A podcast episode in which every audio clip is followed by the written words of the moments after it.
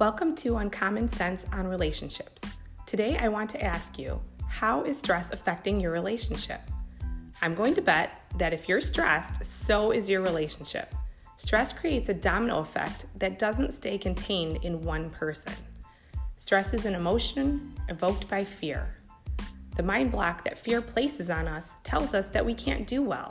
It says we can't succeed, not in our career, in our relationships, or at life in general. Whether we're aware of this mind block or it's subconscious, it's causing either a fight or flight reaction in our heart. As you can imagine, neither is good for a relationship. A fight mentality is most often going to cause us to be defensive, argumentative, and overall abrasive. When we're interacting with people in our lives that we love, that behavior can obviously be hurtful and destructive, especially when they did nothing to deserve it. The good news is, when we're in flight mode, at least we usually can admit that we are obviously dealing with some issues. A flight reaction to stress means that we're going to elude our problems or act like they don't exist. When we don't know how to deal, we simply shut down.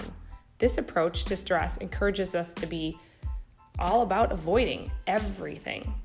When that's the case, nothing gets resolved, but yet the stress is still there, eating away at us.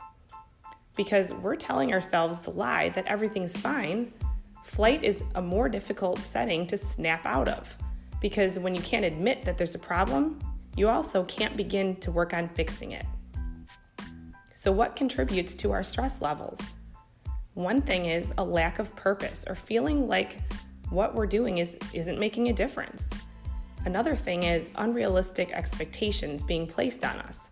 Sometimes that's from our own selves, and other times it's other people placing those expectations on us. Another con- contributing factor is job security or not knowing if you have job security.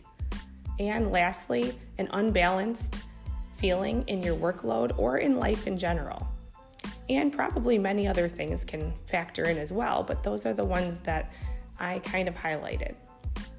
Although stress is handled differently by each of us, it affects all of us.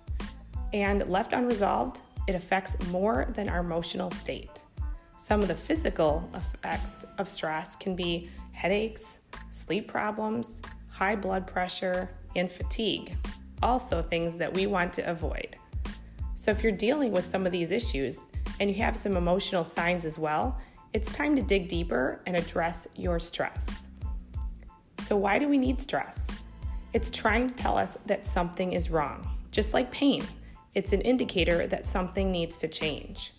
I also hear people ask, why is God bringing this on my life?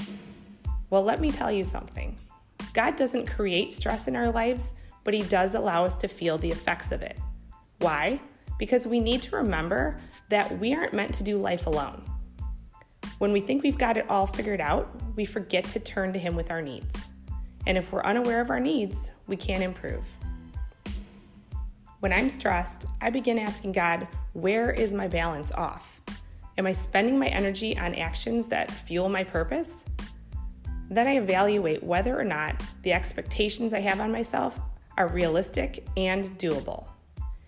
After my little assessment, I create a plan on how to work on those areas. Then I pray that I stay consistent with my plan. And then, of course, when I get off track, which I frequently do, I hit the reset button again and repeat. If you need help creating a plan to replace negative stressors in your relationship with positive affirmations and actions, I am always here to help. Send me a message to connect. As always, Thank you for listening to my two minute takeaway right here on Uncommon Sense on Relationships.